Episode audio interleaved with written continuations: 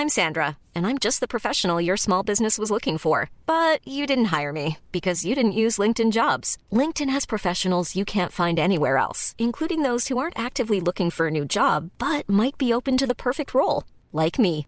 In a given month, over 70% of LinkedIn users don't visit other leading job sites. So if you're not looking on LinkedIn, you'll miss out on great candidates like Sandra. Start hiring professionals like a professional. Post your free job on linkedin.com/people today.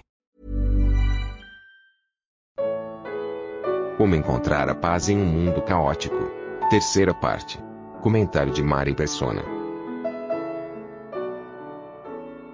Então, uh, não, não, serão uh, apenas os ateus que vão ser contra cristãos, não vai ser isso, não. Vão ser cristãos. Porque o cristianismo hoje já está sendo inchado de três males principais que nós encontramos lá, nós falamos disso outro dia aqui, em Colossenses, no capítulo, uh, no capítulo 2 de Colossenses, nós já falamos disso aqui. Uh, que viriam pessoas né, com palavras persuasivas, que Paulo avisa eles ali também, em Colossenses capítulo 2. E ali, basicamente, resumindo o que ele fala ali, teriam três classes que, que seriam oponentes à, à sã doutrina, ao cristianismo verdadeiro. Seriam aqueles que se diriam cristãos, mas na verdade eram judaizantes, pregavam a lei, achavam que a pessoa para ser salva tinha que ser circuncidada, não, não, não suportavam a graça. E hoje tem, procura aí na cristandade, você vai ver, tem gente que não suporta falar em salvação pela fé, em justificação pela fé, em graça. Tem gente que não suporta. Tem gente que até chama a denominação lá que ele está de, ah, aqui é a graça, eu estou na graça, eu vou à graça, e etc. E a graça ali fala o seguinte, ah, para ser salvo é difícil, amigo. Uh! Cara. Você vai ter que fazer, ó, dar um duro danado e pode perder a qualquer momento. E se o pecado for muito grave, você não tem mais perdão, nunca mais pode se suicidar porque não vai ter jeito. Basicamente a mensagem é essa, tanto é que muita gente se suicida em religiões assim, em igrejas assim. Então, legalismo vai ser um dos perseguidores dos cristãos, uh, filosofia e misticismo. Então você pega o legalismo está geralmente naquelas uh, religiões cristãs que foram influenciadas por judaísmo. E lá manda você guardar o sábado, não pode fazer isso, não pode fazer aquilo, não pode fazer aquilo, não pode. Eu até perguntei quando eu entrei aqui, eu brinquei, que eu esqueci de fazer a barba, eu até brinquei vou fazer Batista, essa aqui, essa, esse, essa live aqui é da religião tal? Ele falou, não, Mário, não é, não, não é como que é da religião tal? Não, é que eu esqueci de fazer a, a barba, e lá não entra, né? Se não, se não, se tiver barba não pode entrar. Então, por isso que eu falei, eu brinquei com ele. Mas tem, por exemplo, você tem daí os, os místicos. O misticismo é basicamente o pentecostalismo, acredita em tudo. Vê uma sombra, ah, é Jesus. Vê não sei o que, ah, avisa. Eu, eu ontem estava no, no, banheiro, sentado tranquilamente no meu banheiro, uma pomba entrou pela janela, tem uma janelinha basculante, em cima do vaso sanitário, se debateu na minha cabeça, e eu pulei para dentro do box, meu coração acho que aguenta mais uma quilometragem aí. Eu pulei para dentro do box, não, não, sabia, não, sabia de onde veio, não sabia de onde veio o caminhão, não anotei a placa. Ela voou, deu no espelho, bam, bateu no espelho e saiu pela janela. Eu não vi ela sair pela janela, mas eu até puxei a, a cortina do box e olhei se não tinha pomba por ali, porque eu estava com medo da pomba. a minha irmã é assim, minha irmã, tudo que tem asa, ela tem medo. Qualquer bichinho desse tamanho tem asa, ela já tem medo. Mas o problema é que uma pomba na sua cabeça se debatendo, não é, não é fácil, não. O susto que eu levei, eu estava lendo, estava tão, tão absorto na minha leitura, e o susto que eu tomei foi, foi muito, foi dramático. Mas então, daí até um irmão, comentei isso no, no Facebook, tem um irmão falou assim, se um pentecostal ver isso, ele vai falar que é um sinal, desceu uma pomba em cima de você, Deus está mandando uma mensagem, alguma coisa assim. Então esses místicos também invadiram o cristianismo. Então tem os, os legalistas, os místicos, agora a terceira, que eu considero a mais grave, a classe mais perigosa, que vai encabeçar a perseguição não dos cristãos, porque nós já vamos estar fora daqui. Porque depois que a igreja sair da, da terra, vai se levantar um remanescente de judeus que vai pregar o evangelho do reino para gentios também, e muitos come começarão a se converter, aqueles que nunca escutaram o evangelho irão ouvir e se converter. Mas os que já escutaram e já são cristãos, estão na igreja, estão nas, nos templos, eles vão perseguir esses daí. Eles serão os perseguidos. Será a nova Inquisição. Então a terceira classe é dos eruditos, os filósofos do cristianismo. Aqueles que não é a Bíblia a, a base de fé deles, é o que eles pensam que deve ser. Hoje teve um que discutiu comigo, que, porque ele não acredita, ele não acredita uh, que, que a Bíblia é, é, é infalível ou, ou, é inerrante. A palavra é essa. A Bíblia é inerrante. Não, não, não é inerrante. Ele acredita que a Bíblia tem que ser atualizada para os novos tempos. Porque tem tantos pecados que hoje já não são pecados, né? A sociedade já aceita tão bem, já, já recebe de braços abertos. Por que, que Deus não? Como é que Deus vai condenar o fogo eterno um filho seu? Foi essas palavras dele. Que, uh, sendo que Deus é amor? Não, não pode. Então não acredita no juízo de Deus, não acredita que exista um inferno para todo sempre, um lago de fogo para todo sempre, e não acredita que alguns pecados continuam pecados, porque agora eles já, estão fora da lista de pecados do mundo. Saiu da lista do mundo, precisamos tirar também da, da lista da Bíblia. Então o cara o cara está totalmente fora, fora da curva bíblica. Então essas três classes serão perigosíssimas lá na frente, porque as religiões vão continuar. Não pense que o anticristo vai derrubar as igrejas, não vai. Esses que estão queimando fogo em igreja agora, esses daí é café pequeno, perto do que vai ser. Porque vai ser a besta e o anticristo vão no começo uh, ter uma mulher montada sobre ela, sobre eles, que será a grande meretriz. O que é a grande meretriz? A união de todas as religiões cristãs, formando uma grande prostituta que devia ter sido a noiva de Cristo, exteriormente falando o testemunho que teria, mas não foi. Ela foi a prostituta que, que se deitou com todos os reis da terra para ganhar vantagens aqui. Então, termino aqui só para deixar esse. esse uh, de onde que nós estávamos? Não? A tribulação. Essas tribulações vão se abater sobre cristãos, vindas também desses lados aí, mas depois muito mais sobre o remanescente judeu que vai se converter depois do arrebatamento da igreja. A gente está falando de tribulação bastante, né? E, e, a gente sempre, sempre tem a noção de que as pessoas não querem tribulação. Ninguém gosta de dor, né? Todo mundo gosta de fugir da dor, evitar a dor, evitar o sofrimento, evitar o trabalho, né? O trabalho também, para muita gente, é uma tribulação. Eu estava pensando que será que alguém dos que estão me ouvindo agora que paga para sofrer? Hum? Você paga para sofrer? Você pagaria para sofrer? Pois tem muita gente que paga para sofrer. E eu aposto que tem aqui entre os ouvintes hoje pessoas pagando para sofrer. Não, não estou dizendo que, uh, me, me, escutar, porque esse é de graça. você não está pagando para me escutar, mas é de graça. Mas quando você se filia, a, se associa a uma academia, o que, que você está fazendo? Você está pagando para sofrer. Você está pagando para carregar peso. Você está pagando para suar. Você está pagando para voltar para casa depois não conseguir dormir, precisa tomar um, um, um, um medicamento anti-inflamatório porque suas costas estão um bagaço. A sua musculatura está fervendo, está tudo doendo. Você nunca se sentiu tão mal na sua vida uh, depois que começou a fazer aquela ginástica, aquela uh, ir além da, né, das coisas. Então você está pagando para sofrer, está suando, está trabalhando, está pagando para sofrer. Então a, a tribulação se nós encararmos como a nossa academia cristã, aí todos os cristãos estão na academia. Mesmo eu, estou totalmente fora de forma, mas eu também estou na academia. E de vez em quando vem cada exercício, meu amigo, minha amiga, que você nem imagina quanta dor eu tenho depois, quanta dor no corpo eu tenho com esses exercícios que eu tenho que fazer, que eu sou obrigado a passar, peso que eu sou obrigado a carregar. Então sempre nós teremos tribulações aqui nesse mundo. No mundo tereis tribulações, o Senhor Jesus falou. Mas eu venci o mundo, ele disse. Essa é a diferença. Então não é uma tribulação gratuita. É uma que vem com o objetivo de fortalecer a fé do cristão. Agora tem uma, tem uma, uma coisa interessante que eu estava pensando agora.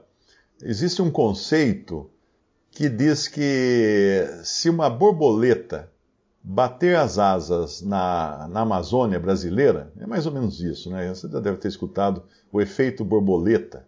Se a borboleta bater as asas na Amazônia, eh, ela vai começar um vento que vai chegar no Texas e causar um tufão lá, um, um furacão no Texas. A, a, asa da borboleta na Amazônia, mas como é que pode? É porque nós vivemos num sistema onde é tudo interligado. Então as coisas têm causa e efeito. E a, o efeito pode ser esse, né? Então, pensa assim, que se essa borboleta não batesse a asa, e se, por não bater a asa, não acontecesse o tufão ou o furacão lá no Texas. E por não acontecer o furacão no Texas, as seguradoras não teriam que pagar pelos estragos que estavam acontecendo lá, elas ficariam mais ricas, contratariam mais gente, ao invés de demitir, né, elas contratariam mais gente, e aí um desses contratados pela seguradora, indo trabalhar na seguradora, perderia a direção do carro e morreria, morreria no acidente. Então a gente pode dizer que aquele homem morreu num acidente de carro porque uma borboleta bateu a asa no Texas, ou, ou deixou de bater a asa no Texas, né? Deixou de bater a asa no Texas. Porque as coisas são todas interligadas. Uh, eu, eu, gosto de, de, ver, às vezes, histórias de, de, ficção científica, e uma coisa que aparece nas histórias que são de viagem no tempo, né? É que você não, não pode mudar nada no passado. Se você for para o passado, não, não mexe em nada. Se você pisar numa barata, você já está estragando o mundo. Vai, vai acontecer alguma coisa lá na frente. E isso realmente uh, é o que acontece quando nós queremos, né? Achamos que o passado era melhor e fala, puxa, por que que eu fui, né? Agora estou sofrendo as consequências daquilo, mas não dá para voltar realmente. Eu tenho que agora me, me apoiar em Deus e me depositar nas mãos do Senhor. Tem uma passagem em Eclesiastes que fala disso. Eclesiastes 7, versículos 10 e depois Eclesiastes 11, versículo 4. Em Eclesiastes 7, versículo 10 diz assim: Nunca digas, por que foram os dias passados melhores do que estes? Porque não provém da sabedoria esta pergunta. Quem observa o vento nunca semeará, e o que olha para as nuvens nunca cegará. Assim como tu não sabes qual o caminho do vento, nem como se formam os ossos no ventre da mulher grávida, assim também não sabes as obras de Deus, que faz todas as coisas. Pela manhã semeia a tua semente, e à tarde não retires a tua mão, porque tu não sabes qual prosperará, se esta ou aquela, ou se ambas e serão igualmente boas. Então a senda do cristão, ela é assim. Ele simplesmente caminha na, na sombra da mão do Senhor, uh, cumprindo as tarefas que o Senhor coloca nas suas mãos, e sem questionar muito, porque se você começa a questionar, você vai virar filósofo. Aí vai virar filósofo e daqui a pouco você está querendo interpretar a Bíblia com filosofia, e aí vai falar bobagens homéricas, porque vai sair do texto, não é? Vai sair daquilo que Deus estabeleceu na sua palavra. Tem um versículo bonito também, em Deuteronômio 29, versículo 5, eu sempre me lembro desse versículo, quando o Senhor fala para Moisés e para os israelitas, 40 anos vos fiz andar pelo deserto. Eles andaram pelo deserto 40 anos porque não creram, olha a fé aí, não creram que Deus iria plantá-los na terra prometida. A viagem do Egito até Canaã levaria 11 dias a pé. Levaram 40 anos, porque depois dessa, dessa falta de fé, Deus quis ter a certeza de que não sobraria ninguém daquela geração que duvidou da promessa de Deus. Sobraram Caleb e Josué, e nem mesmo Moisés entrou na terra. Moisés morreu, ele viu a terra de longe e morreu.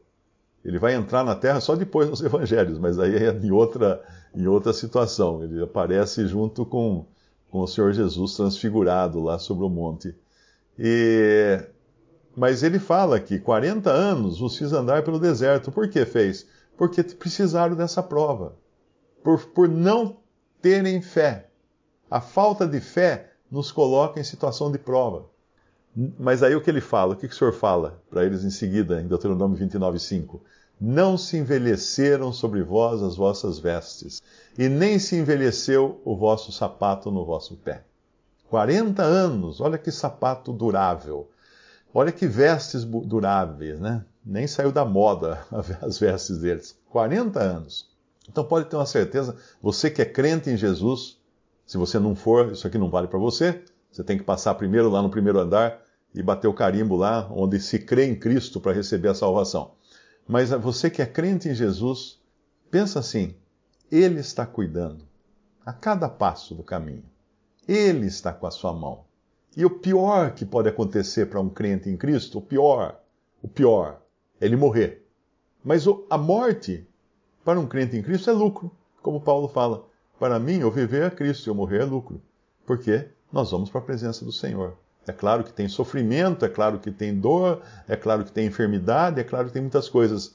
Mas, se nós pensarmos em, em termos de eternidade, de que, de que, que o que, que, é isso? Né? Eu estava vendo hoje um documentário sobre uma. descobrir um, um túmulo de um homem nobre no Egito.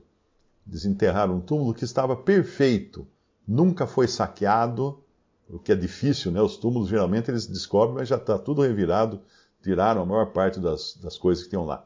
E eles abriram, mas está tudo, as pinturas lindas nas paredes, coloridas ainda, uh, as múmias dos gatos da família, tudo mumificado, os gatos, porque eles achavam que o gato era, era um deus, né? E lá está uma família inteira, eles não conseguem descobrir por que, que uma família inteira está no túmulo, né? O pai, a mãe e os filhos menores. Mas, de qualquer maneira, eu estava vendo aquilo, eu falei assim, olha só, quatro mil e tantos anos. Quatro mil e tantos anos. Todos os sonhos dessa família muito rica deram em quê? Ali em poeira. É aquilo ali só. Sobrou aquilo. Abriram lá uma múmia, né? Não desembrulharam os panos, só abriram o sarcófago. Estava lá a múmia seca, né? totalmente seca, aqueles panos todos podres. Eles devem levar para algum laboratório para poder desenrolar ela. Mas sobrou o quê? Nada. Nada. Então daqui não vai sobrar nada. A nossa esperança está em Cristo, no céu, na, no encontro com Cristo. Outro dia eu pus uma frase até, eu tenho um filho cego, né? O Pedro é um filho adotivo, ele, é, ele nasceu cego, ele é cego de nascimento, também tem paralisia cerebral, não anda, não fala, ele é mudo, e ele escuta, então ele gosta de ficar ouvindo música o dia inteiro. Mas eu coloquei assim uma foto dele e escrevi uma legenda uh, nasci cego. A primeira visão que eu terei será do rosto do meu Senhor. E assim será. Veja só que, que, que bênção, né? A gente pode até falar que nasceu cego, não gastou os olhos com todas as vaidades desse mundo, vai, vai abrir na presença do Senhor. Aliás, eu não, eu não inventei essa frase, isso aí quem disse foi uh, uma, uma, uma compositora, uh, Fanny Crosby, uma compositora de hinos que viveu no século XIX que também era cega, e ela dizia isso, que a primeira vez, a primeira visão que ela teria era da face do Senhor. E isso está muito próximo, ah, pode ser hoje. Você, você crê em Cristo? Você já está assegurado de que vai olhar hoje para a face de Cristo ressuscitado? Né? Essa é a esperança verdadeira do cristão.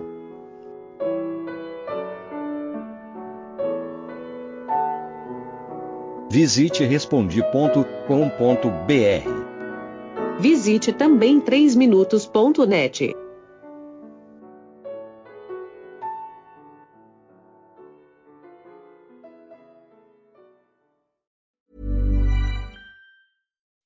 When you make decisions for your company, you look for the no-brainers. If you have a lot of mailing to do, stamps.com is the ultimate no-brainer. Use the Stamps.com mobile app to mail everything you need to keep your business running with up to 89% off USPS and UPS. Make the same no brainer decision as over 1 million other businesses with Stamps.com. Use code PROGRAM for a special offer. That's Stamps.com code PROGRAM.